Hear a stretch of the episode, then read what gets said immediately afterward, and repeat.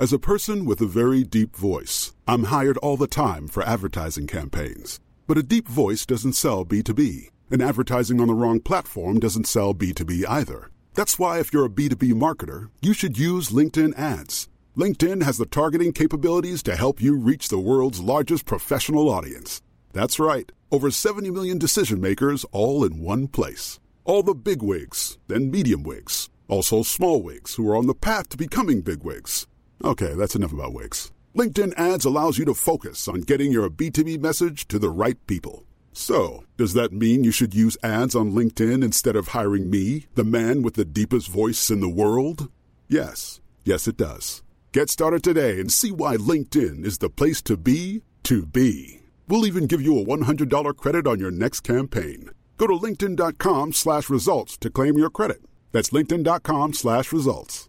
Terms and conditions apply. Millions of people have lost weight with personalized plans from Noom. Like Evan, who can't stand salads and still lost fifty pounds. Salads generally for most people are the easy button, right? For me, that wasn't an option. I never really was a salad guy. That's just not who I am. But Noom worked for me. Get your personalized plan today at Noom dot com. Real Noom user compensated to provide their story. In four weeks, the typical Noom user can expect to lose one to two pounds per week. Individual results may vary. Normally, being a little extra can be a bit much, but when it comes to healthcare, it pays to be extra. And United Healthcare makes it easy with Health Protector Guard fixed indemnity insurance plans. Underwritten by Golden Rule Insurance Company, they supplement your primary plan, helping you manage out-of-pocket costs without the usual requirements and restrictions like deductibles and enrollment periods. So when it comes to covering your medical bills, you can feel good about being a little extra. Visit u h one dot com to find the Health Protector Guard plan for you. Palmemordet. Palmepanelen tjugotjugotre med Gunnar Wall och Johan Lundqvist, del fyra. Sveriges statsminister Olof Palme är död. nittio tusen. Ja, det är mord på Sveavägen. Hörde de säger att det är Palme som är skjuten. Mordvapnet med säkerhet är en Smith and Wesson, en revolver kaliber tre femtiosju. Inte ett svar. Finns inte ett svar. För jag har inget, och jag har inte varit. Varför skulle jag? Polisen söker en man i trettiofem till fyrtio års åldern med mörkt hår och lång mörk rock. Välkomna till podden Palmemordet. Jag heter Tobias Henriksson. Om du vill stötta den här podden och se till att vi kan komma ut med fler och minst lika bra avsnitt, så går det alldeles utmärkt. Gå in på patreon.com snedstreck palmemordet och donera en summa som podden får per publicerat nytt avsnitt. Görs inga avsnitt så dras heller inga pengar. Och om du hellre vill göra en engångsdonation så hittar du alla sätt att göra det på i avsnittsbeskrivningen. Idag kommer vi att återvända till panelen för de sista av de fyrtio frågor som vi fått från er. Som vanligt är det Gunnar Wall, Johan Lundqvist, Dan Hörning och jag Tobias som svarar på dem. Och precis som i tidigare avsnitt så är det lite stökigt med ljudet på sina ställen. Vi hoppas att ni har överseende med det. Ni kan höra mer om bakgrunden till ljudproblemen i avsnitt tre av panelen. Men nu över till panelen och Dan som läser upp nästa fråga. Nästa fråga kommer från Staffan Gunnarsson. Tror Gunnar att Ingvar Carlsson sitter inne med avgörande information om mordet? Hur ska man förklara att S-regeringen, Ingvar Carlsson och Leijon i en demokratisk rättsstat vid sidan av den officiella polisutredningen efter Holmers avgång ägnade sig åt att sanktionera Ebbe och Holmers privata spaningar sponsrade av en finansman och på så sätt desavererade polis och åklagare inför öppen ridå? Hur var det möjligt och hur kunde Ingvar Carlsson sitta kvar? Varför har han aldrig fått några skarpa frågor om detta? Visste man något? Eller ville man förhindra en oberoende lösning? Hur kommer det sig att Ingvar Carlsson, Löfven och Mårten Palme unisont har trott på Christer Pettersson för att plötsligt med filter och åklagaren efter Lisbeths död vända helt och gå för Skandiamannen? Det är inte direkt ämnat att dämpa misstankar om att märkliga ting sker i kulisserna och att allt inte är vad det synes vara. Att några viktiga personer, grupper talar ihop sig om en officiell version även om man inte vill tro att det är så illa. Och här vill jag flika in först med att säga att Christer Bjöle från magasinet Horisont, som tidigare intervjuade Yvonne N, har nu precis varit och intervjuat Ingvar Carlsson om bland annat det här. Så att vi får se när det kommer i podden. Men det är till podden och till Horisont. Mm, ja, det ska bli kul att höra på. Jag har, jag har försökt få intervjua Ingvar Carlsson, men han svarade att han inte kommer ihåg de här sakerna så bra längre, så han vill inte svara på frågor. Men han har uttalat sig i andra sammanhang, det vet jag. Men alltså det vi kan se i alla fall är det att Ingvar Carlsson har själv uttryckt i olika sammanhang över att han var, alldeles efter mordet, var han mycket orolig för att mordet var organiserat och det handlade om saker som skulle kunna skada det svenska samhället. Det var han orolig för, och, och jag tror att man måste förstå hans agerande, som ju kom igång ganska snabbt, Eh, som en form av skadehantering helt enkelt. Att han som ny statsminister måste se till att utredningen inte skulle äventyra det politiska arbete som han hade att bedriva. Och desto mer orolig han var för att det var någonting organiserat, eh, desto viktigare blev det att utredningen hamnade i händerna på någon han kunde lita på, och det blev då Holmér, som ifrån början agerade med hjälp av Ebbe Carlsson, som ju i sin tur hade eh, ordentliga försänkningar i socialdemokratins ledning. Så för mig är det helt uppenbart att Holmér och Ebbe Carlsson agerade med Ingvar Carlssons stöd, att Ingvar Carlsson var avsevärt mer informerad om de sakerna än vad han har låtsats om i efterhand. Eh, och att, eh, att det helt enkelt, ja alltså som jag sa, jag tror det handlar om skadehantering. Han, han var orolig för att utredningen skulle skena iväg och, och gå in på olika känsliga saker som den inte fick göra. Man kan ju, man kan ju i sammanhanget påminna sig att när Lisbeth hördes i april, nej eh, i slutet av mars nittonhundraåttiosex, alltså några veckor efter mordet, så föreställde hon sig internationella motiv bakom mordet, och det var naturligtvis, om, om det fanns något skäl att göra det, då blev det ju väldigt, väldigt känsligt och invecklat att hantera utredningen. Det fanns ju tidigt uppgifter om att det kunde vara Bofors och svenska vapenaffärer involverade och så vidare. Så jag tror inte att man behöver dra slutsatser att Ingvar Carlsson visste om vad mordet handlade om, men han kan definitivt ha haft så mycket information att han var djupt orolig för att det här var ett mord som inte lät sig utredas på vanligt sätt, utan att ställa till med en massa huvudvärk för de som var satta att styra landet samtidigt. Och det, det är det jag beskriver i Mörkläggning, som var den boken som jag skrev först om Palmemordet, som jag handlar väldigt mycket om regeringens agerande i förhållande till utredningen och mycket om Ebbe Carlsson-affären. Alltså jag, jag har väldigt, väldigt svårt att se på annat sätt än att utredningen förstördes i stor utsträckning på grund av att man från regeringens håll var rädd för vad som skulle hända om den skenade iväg. Och då kan man lägga till en sak. Det är det att det behöver inte bara vara så att man var rädda för vad som skulle hända om sanningen kom fram, utan man kunde också ha varit rädda för att, att om det överhuvudtaget väckte frågor av vissa slag, om vissa, vissa hypotetiska spår överhuvudtaget lyftes fram, så skulle det i sin tur ha orsakat sådana fruktansvärda kriser i det svenska samhället så att man vill inte ha det. Man kan ju påminna om det att Peterssons utredning, det som, det som har avslutat Palmeutredningen, om det inte öppnas igen, vilket jag hoppas i och för sig, va?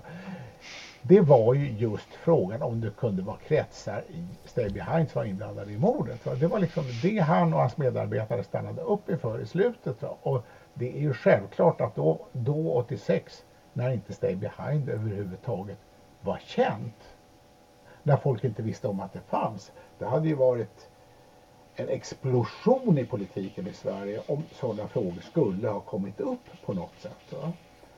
Det, det, är väl, alltså det är väl min uppfattning att, att Ingvar Carlsson agerade som många politiker gör när, när det blir jobbigt. De är inte särskilt intresserad i första hand av att allmänheten ska få höra sanningen. De är mera intresserade av hur ska vi hantera en kris. Det är ju precis vad man kan se i valrörelser och många andra sammanhang.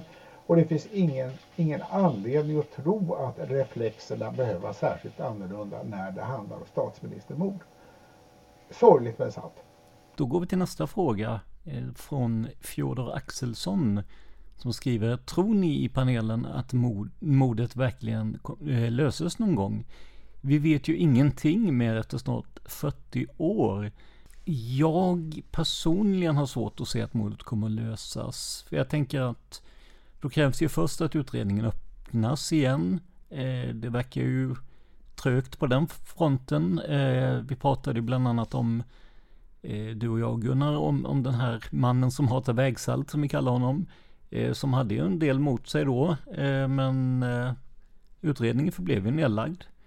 Eh, sen då en, en, en lösning i att svenska folket kan enas om en gärningsman. Det tror jag ju inte alls på, för att det är så många som har investerat så mycket tid och energi och prestige inte minst i, i, i sina egna spår då. Eh, så att det, nej, jag tror att det blir väldigt svårt. Det är ju då om man skulle ha så gott som hundra procent bindande bevis för att någon har gjort det då, alltså D N A eller liknande. Men eh, jag är inte speciellt eh, positiv i den frågan. Vem, vem vill ta vid? Ja, jag kan väl stämma in i det eftersom jag är lite åt det hållet också. Jag har ju lite, jag är lite pessimistisk där, och då kan man ju ställa sig frågan, vad gör vi här då? Varför sysslar vi med, med det här då? Nej, men jag lite för att glida in på det då. Min, min egna take på det här är väl mer att, att försöka vända på varenda sten. Jag ser det som, hellre läser jag det här än någon, någon roman. Det är Det är liksom true crime för mig. Så att jag tycker fortfarande det är spännande, även om jag inte liksom tror att det, det kommer att lösa sig då. Sen är det lite min, ja, min, min take på det hela är ju bara lite agnostiker. Jag har ingen teori och ingen gärningsman och sådär, så att det är mycket ifrågasättande och så, som försöka skala bort saker snarare än att liksom hitta teorier och, och, och väva ihop, pussla ihop och, och så, så är det mer att skala bort. Den berömda rakkniven. Ja, precis. Uh, Johans rakkniv kanske. Men uh, nej, men precis. Uh, så att, nej, jag är lite pessimistisk här faktiskt. Jag vill ju svara då. Och eh, jag, jag tror inte heller att det här går att lösa längre. Det är extremt ovanligt med fall som blir lösta efter så här lång tid. Och då är det nästan alltid teknisk bevisning. Och för det mesta är det D N A. Och det är ju inte en faktor i det här fallet. Mitt sista hopp att det skulle bli löst dog i juni tjugohundratjugo. Tyvärr. Mm. Ja, det, det var ödesmättat, men... men ja, men det är, det är ju sant. Ja, men du är inne på, på det där med, med den tekniska bevisningen, och vi har ju inte mycket, mycket sådant i det här fallet. Det är kulorna, eh, som sagt, som, jag vet inte om det är något mer egentligen då, men kulorna, krutstänk och lite sånt där, men inget, inget D N A, så att det blir jättesvårt. Ja, och nu säger ju N F C att vi inte har kulorna heller. Nej, precis. Ja. Ja. Då kan väl jag få, få argumentera emot lite grann. Ja, vem på steken ja, här nu Gunnar? Jättegärna. Ja, ja, för att jag är nog lite mer optimistisk i alla fall. Eh, och då tänker jag så här att eh, jag tror att det enda realistiska vägen till att vi ska få veta sanningen är om folk som vet någonting börjar berätta.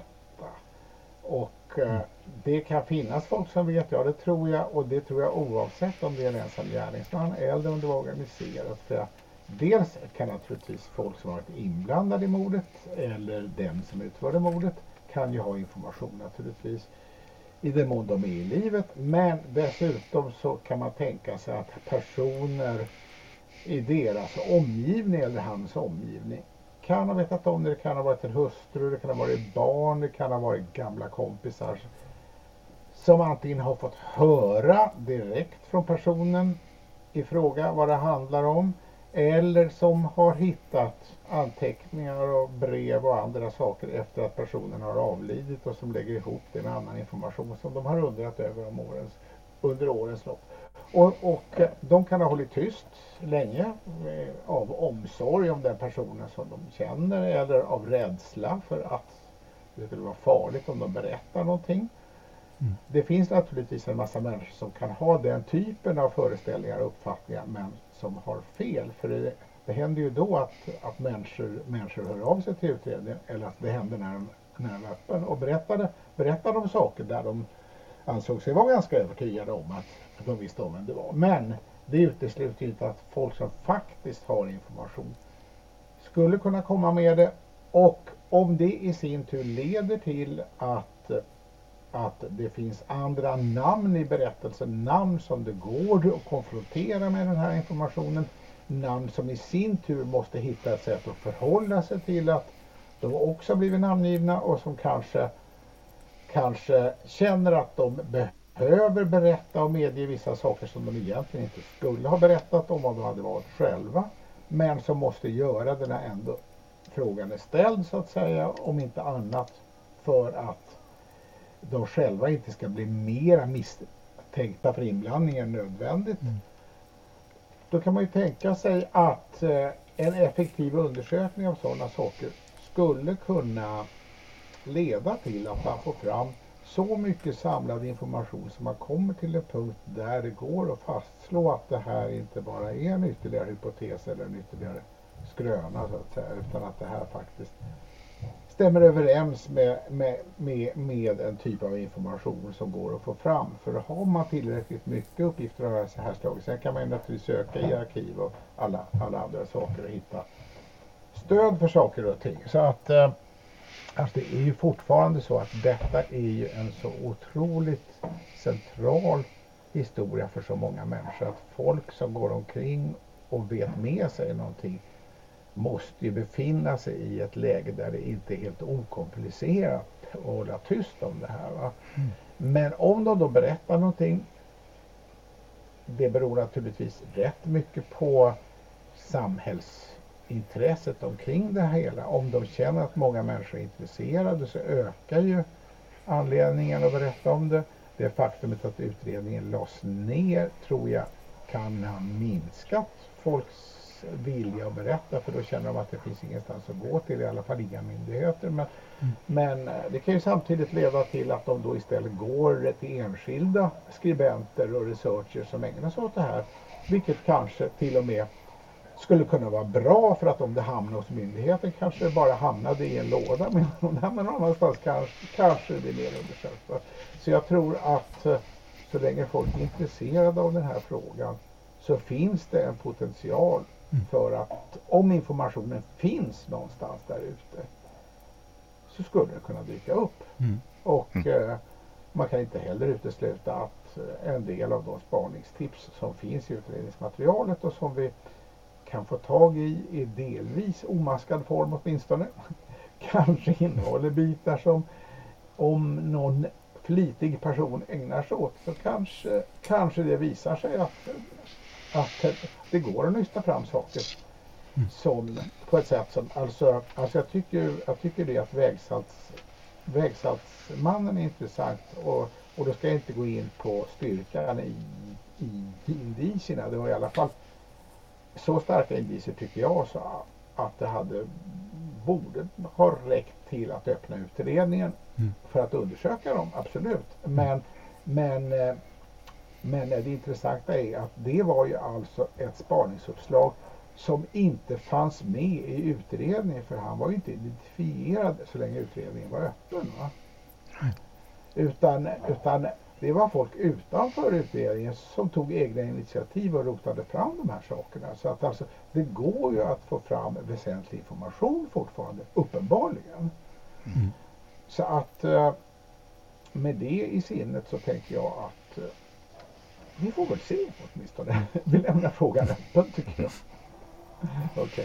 Ja, men det är ju det, är ju det som och det, det är ju det som nästa fråga handlar om också här då, ju att om man om man vi kan ju ja, jag kan betala den på en gång då. Eh, Victor Gunnarsson nej, Viktor Gunnarsson. Jag läste också Viktor Gunnarsson. Ja, Viktor Gustafsson, förlåt Viktor. Eh, undrar vad som krävs för att utredningen officiellt ska öppnas igen. Och då är det ju, alltså jag tänker ju precis det vi pratade om, Gunnar, att eh, den här, ja men den här eh, mannen med vägsaltet då som, som skickade in, han skickade väl hylsor till eh, utredningen, var, har jag för mig va? Ja, två patronhylsor som var av rätt sort i förhållande till C R X-kulorna. Och där han hävdade att hans organisation låg bakom ordet, men hade ju inte undertecknat brevet naturligtvis. Men alltså det var ju, det borde ju ha räckt en bra bit, men han blev inte identifierad under tidigare utredningen. För jag tänker, om man inte öppnar utredningen för något sånt, vad krävs det egentligen för, man, för att man ska öppna utredningen igen liksom? För det var ju, jag tänker att visst, det var kanske inget hundraprocentigt, men det var i alla fall, precis som du säger Gunnar, det var ju så pass många indicier och saker som stämde att man åtminstone hade velat se en ordentlig utredning av det. Ja, kan man tycka. Jag frågade Petersson om sådana här saker i slutet av tjugohundratjugotvå, där jag gjorde en lång intervju med honom som finns med i min bok. Och det, alltså han, jo, men han hävdade naturligtvis att visst, om det kommer in viktiga saker, då kan man öppna utredningen igen. Och jag frågade honom konkret om hur det skulle gå till, och det är alltså så här att när det kom, att under den tid han var kvar som åklagare i tjänst, så var det ju så att även efter att utredningen lagts ner så dök det upp någonting av intresse. Så i och för sig hade vilken åklagare som helst rätt att öppna utredningen, men att det sannolika var att de skulle fråga honom först. Ja.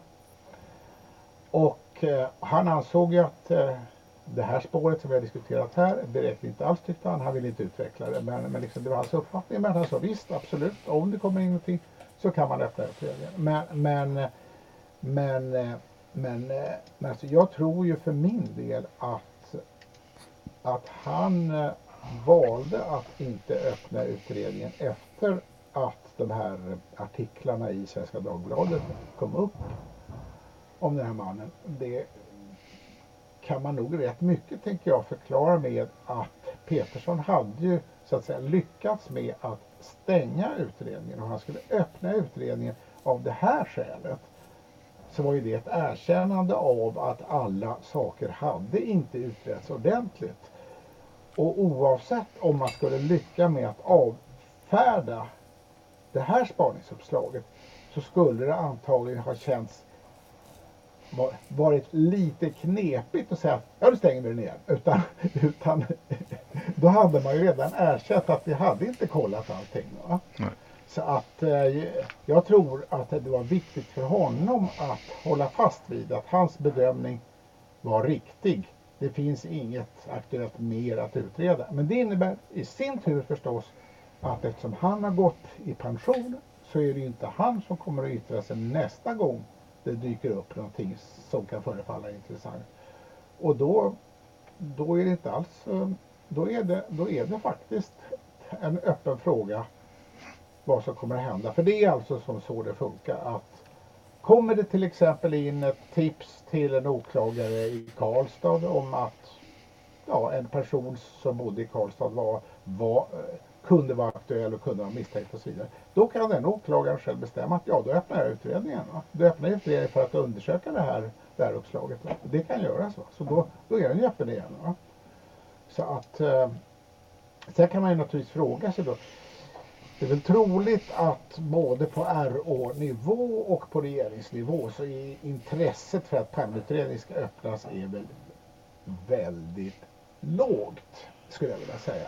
Men det innebär samtidigt, skulle jag också vilja säga, att om en åklagare har bestämt sig för att öppna utredningen, så tror jag att det är ganska få höga beslutsfattare som skulle vilja ta obehaget och gå och säga till den här åklagaren att nu får du lägga av, för det skulle låta väldigt illa om det kom fram. Va?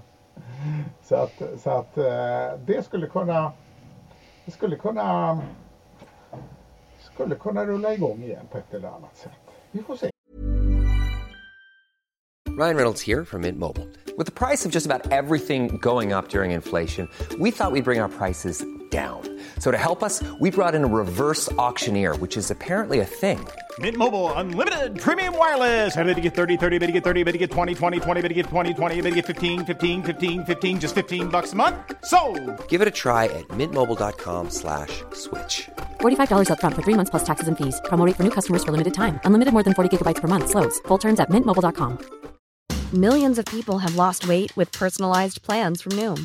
Like Evan, who can't stand salads and still lost fifty pounds.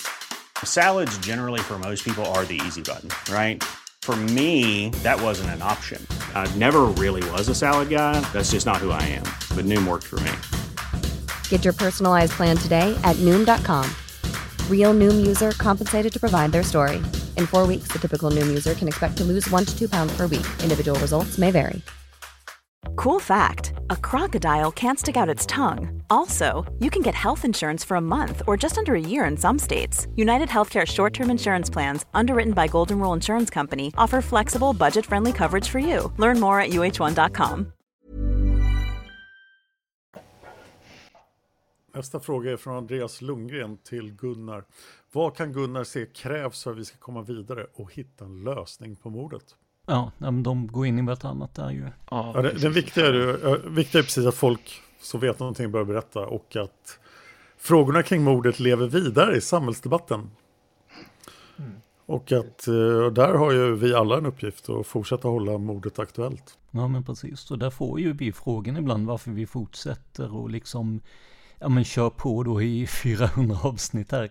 Men, men det, det, handlar ju, det handlar ju inte om att Eller, det handlar inte alls om att det, det ska liksom gottas i det eller att det ska tjänas pengar på det eller något sådär, utan det handlar ju om att det här är ju ett så på den svenska samhällskroppen enligt mig, och det vore ju jätteilla om de som växer upp nu eller som ja, födda senare när mordet inträffade då inte ska ha någon ja, men, relation till, till en sån här sak.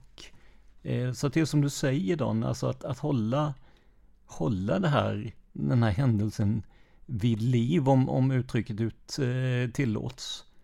Mm. Vi har bara börjat. Andreas har en till fråga till Gunnar och han säger: min fråga till Gunnar är om han och andra framstående Palmemordsprofiler tror på att detta är en sammansvärjning gör att man inte är helt öppen inför att detta ändå kan handla om en ensam gärningsman. Jag tänker på debatten om Stig Engström. Denna behöver inte alls vara mördaren. Men vederbörandes likhet i signalement och närhet på platsen bör behandlas med mer allvarlig ingång än de omedelbart kraftiga avfärdanden som mördare vi sett från ledande håll som Borgnäs, G W Persson med flera. Funderingen är om en bias för en sammansvärjning gör att man har svårt att tänka sig en lösning med en ensam gärningsman, och det kan påverka värderingen av fakta. Jag är intresserad av att höra om Gunnars tankar om detta, om han ser en sådan risk, särskilt som detta är en inkomstkälla för många Palmekännare. Och många sitter sedan länge i låsta positioner där de har sin bild av lösningen. Gunnar? Okej, okay. Jag kan ju ta det sista först. Jag vet inte om det refererar till mig, och det är klart att jag tjänar lite pengar på de böcker som jag skriver, men jag tror att jag skulle kunna tjäna mera pengar om jag hade gjort något annat. Den bok jag skrev först om Palmemordet, den tog mig sex år att skriva. Jag har definitivt inte fått in en inkomst som överhuvudtaget motsvarar det mest lågavlönade jobb man skulle kunna ha för den boken. Jag har också hållit på med, med, med min blogg i många år nu. Det får jag inte en spänn för.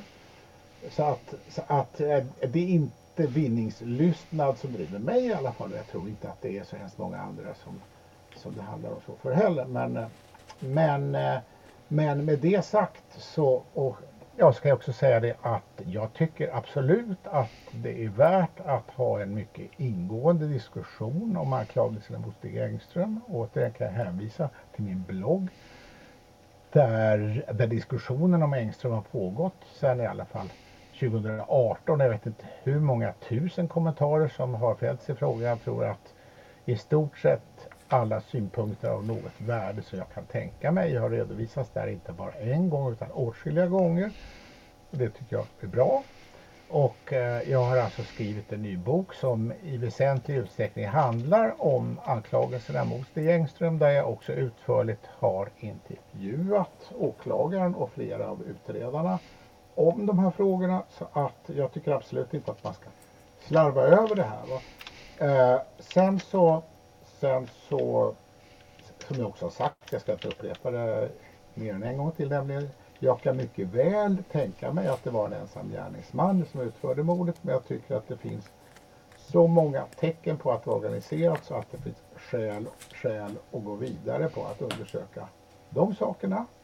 Men med en öppenhet för att vi faktiskt inte vet innan vi vet. Så jag har aldrig, aldrig pickat ut någon gärningsman eller grupp av gärningsmän och sagt att det var dem, utan jag har försökt att hålla, hålla olika, olika saker öppna hela tiden, vilket jag tycker är viktigt. Sen kan man naturligtvis säga det att man läser vad jag har skrivit och man tycker att nej, men han, han lutar och inte åt samma håll som jag, så jag är skeptisk mot honom. Okej, okay, det får man väl ta. Right. Johan, vill du lägga till? Ja, men precis. Jag tänkte bara inflika att jag håller med frågeställaren Andreas här också. Jag, jag har ju märkt det också att det finns en risk. Man blir kär i sin te- teori och det är åt båda håll eller åt alla håll. Man hittar sin gärningsman eh, och, och liksom kan inte vara öppen för att det är någonting annat. Så det, det ser jag som ett jättestort problem i, i, i debattforum och sådär.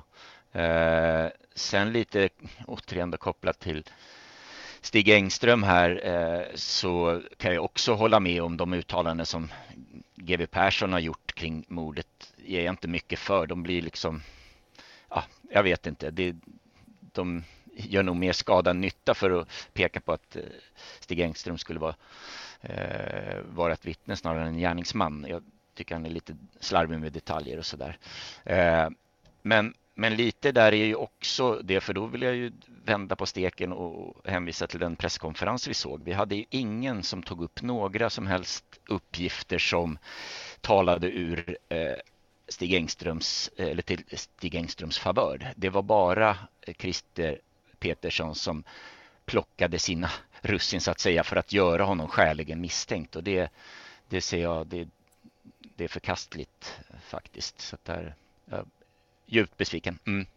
Och en åklagare som, som väcker åtal har ju, alltså när du har så att säga en, en levande person som står på andra sidan, så har ju de en objektivitetsplikt. De måste ju ta med även sånt som talar till den, den åtalades fördel så att säga. Men det, det såg man ju ingenting av här ju. Nej, det var väldigt lite eh, faktiskt. Så att, eh, nej. Så att det är åt all, alla håll och kanter här. Så att, men jag håller med. Det var en bra fråga här faktiskt som tar upp en del av problematiken. Liksom. Mm. Som jag sa i av, som jag sa i avsnitt ett, jag tror det är otroligt viktigt i en podd som det här att inte ha en egen teori. Och att vi inte heller på något sätt tar ställning i frågan om det är en ensam gärningsman eller en konspiration, för det vet vi inte. Nu, för, nu föregriper du nästa fråga här då. Ja, jag gör det då. Det är nämligen så att, ja, det är nämligen så att S F Fröjd skriver: hej, först och främst ett stort grattis till fantastiska fyrahundra avsnitt. Tack så mycket. Nu till min fråga. Har, Dan, eh, har Tobias och Dan en egen uppfattning om vem som ligger bakom mordet som ni vill torgföra?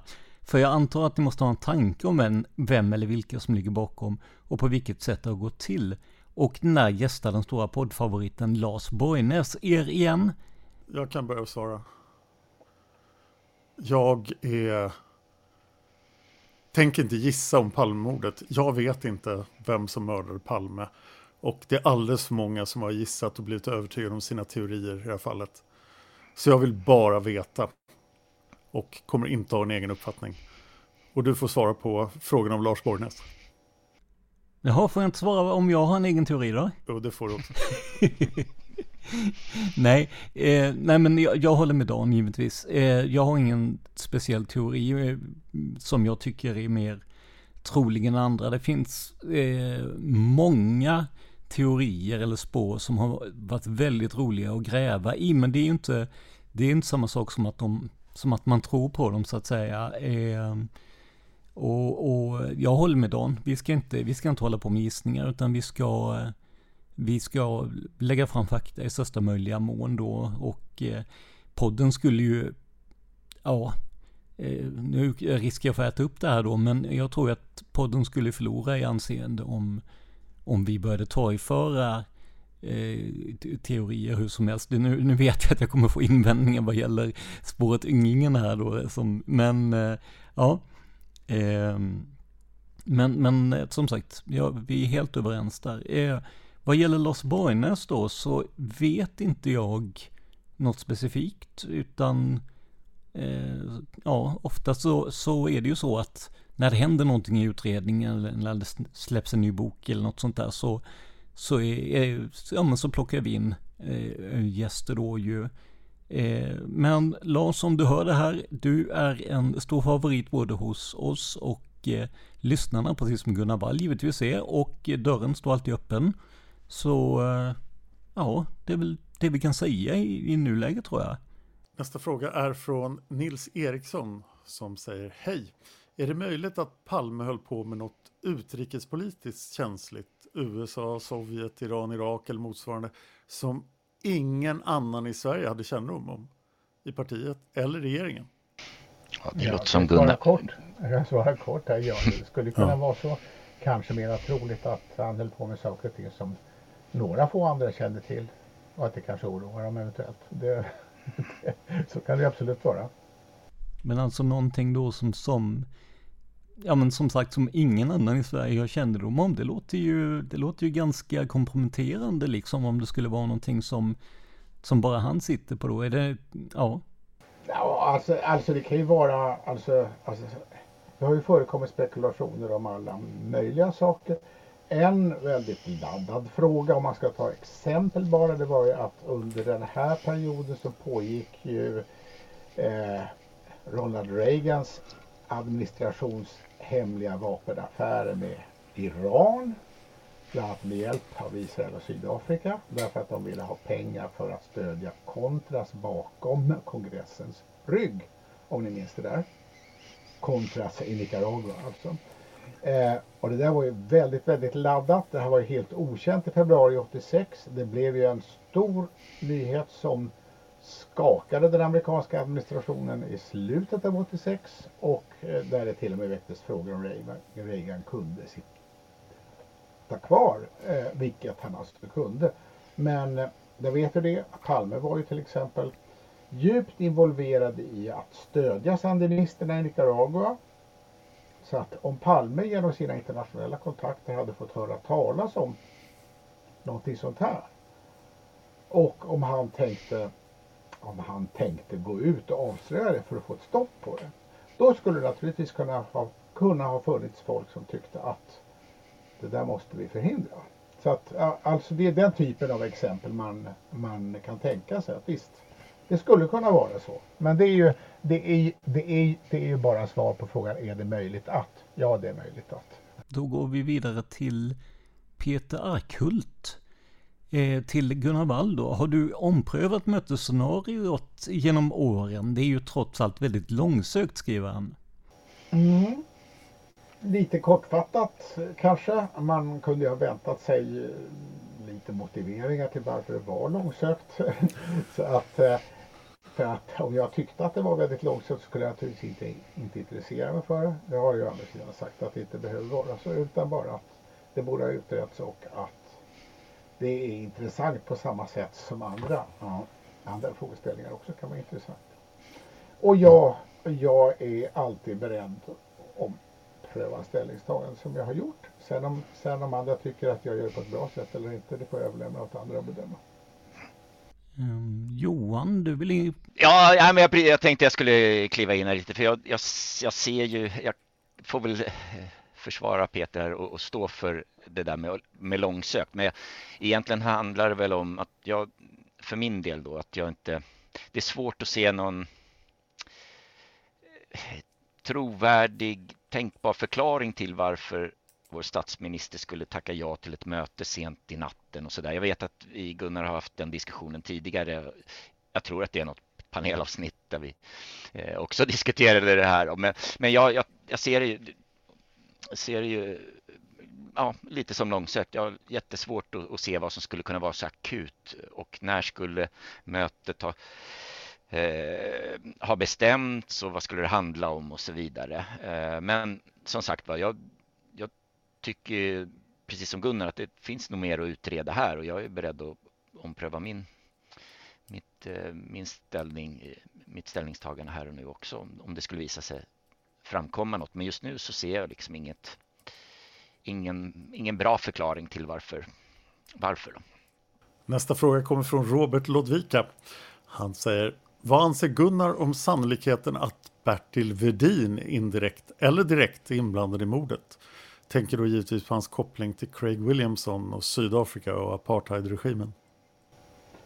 Ja, jag kan väl säga det att Sydafrika kan ju inte avskrivas när det gäller Palmeutredningen, och i sådana fall så är ju Vedin givetvis ett intressant namn på grund av hans nära kontakter med ledande representanter för hemliga tjänster i apartheidregimen, och att han dessutom hade, hade ett kontaktnät i Sverige. Så absolut, men eh, hittills har det inte presenterats några bevis för att han skulle vara inblandad. Så det, det är ju en av de sakerna som fortfarande finns med, med i, i det som behöver diskuteras.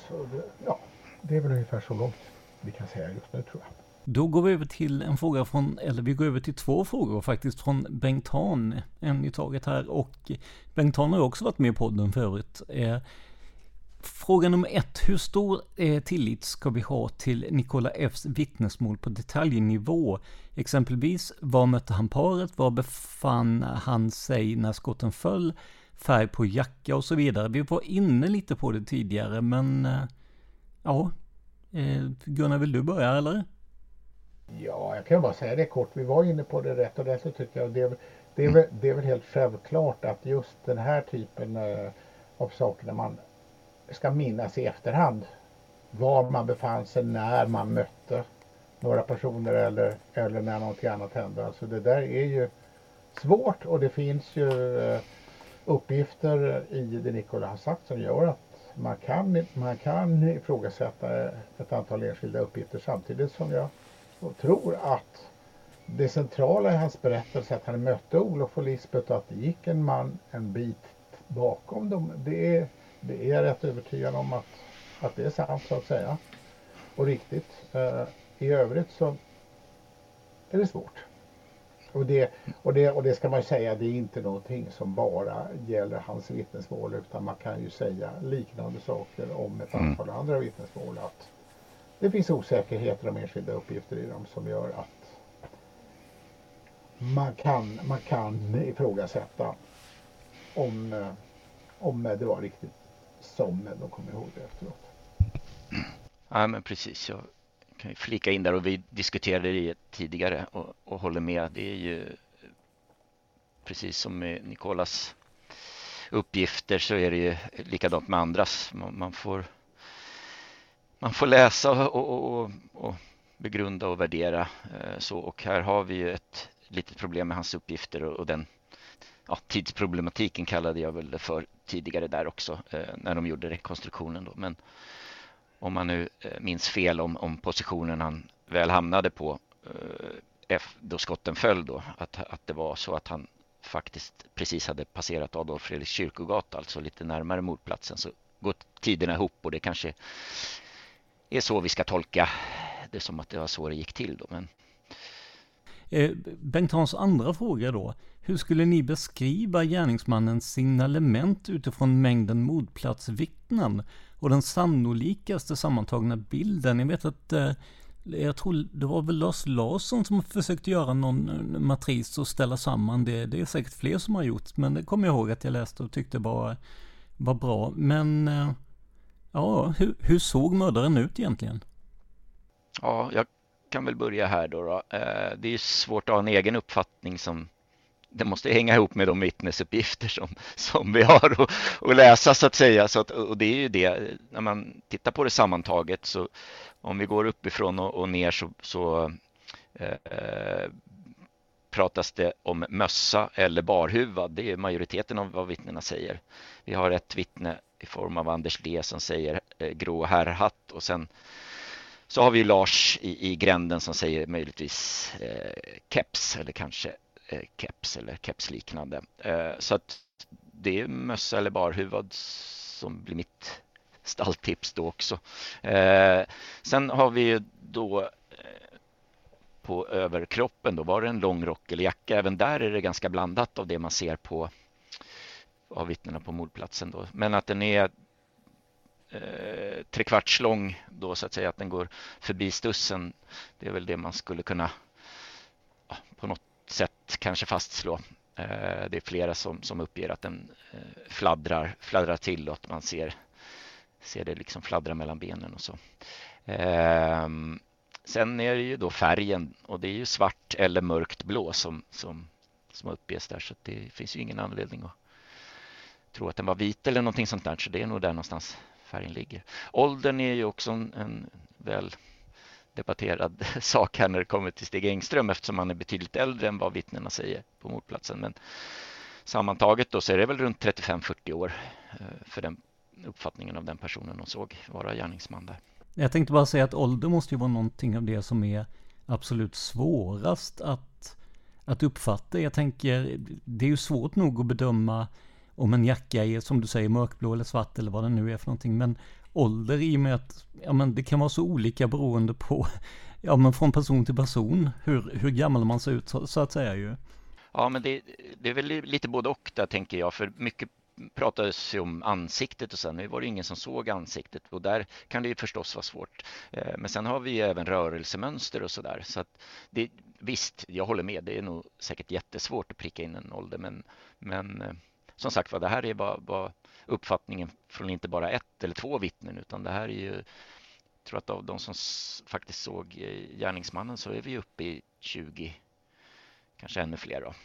Jag, säga, jag fick visa lägg på systemet när jag var fyrtio år gammal, så att det är, det, det är väl bara, det är bara att tacka. Jag höll på att krama henne där i kassan.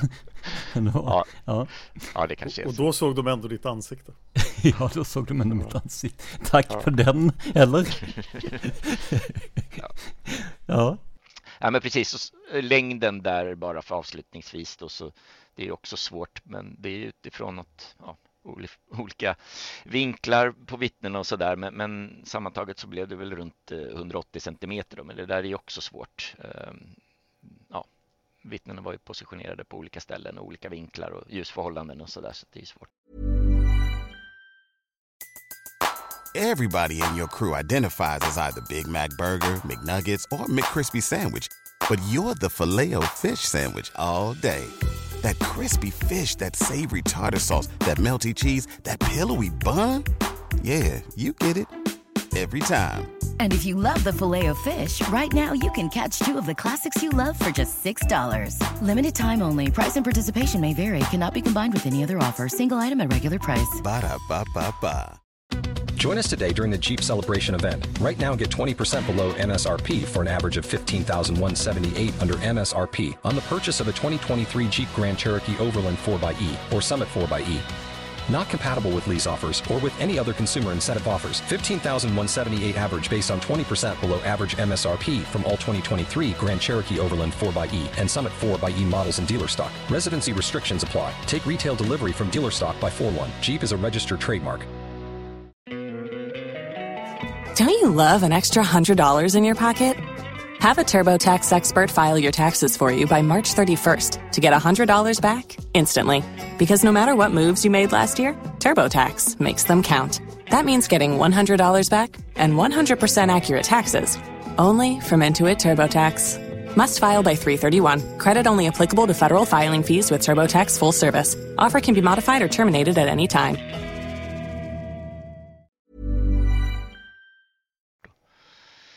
Svårt att säga någonting om dem, men, men det är väl där jag landar någonstans. Vad säger du, Gunnar? Ja, jag skiljer mig inte så väldigt mycket. Jag tror att han var medellängd eller kanske lite längre till och med. Eh, skottvinkeln i Palme kan tyda på att eh, han var lite längre. Eh, det finns inga, inga vittnesmål om att han skulle vara kort i alla fall.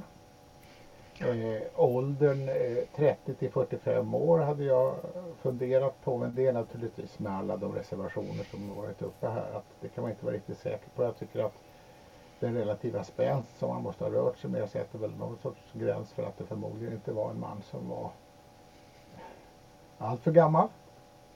Eh, och det här med en mörk rock, fast man kanske inte var säker på hur lång det var, men i alla fall inte allt för kort.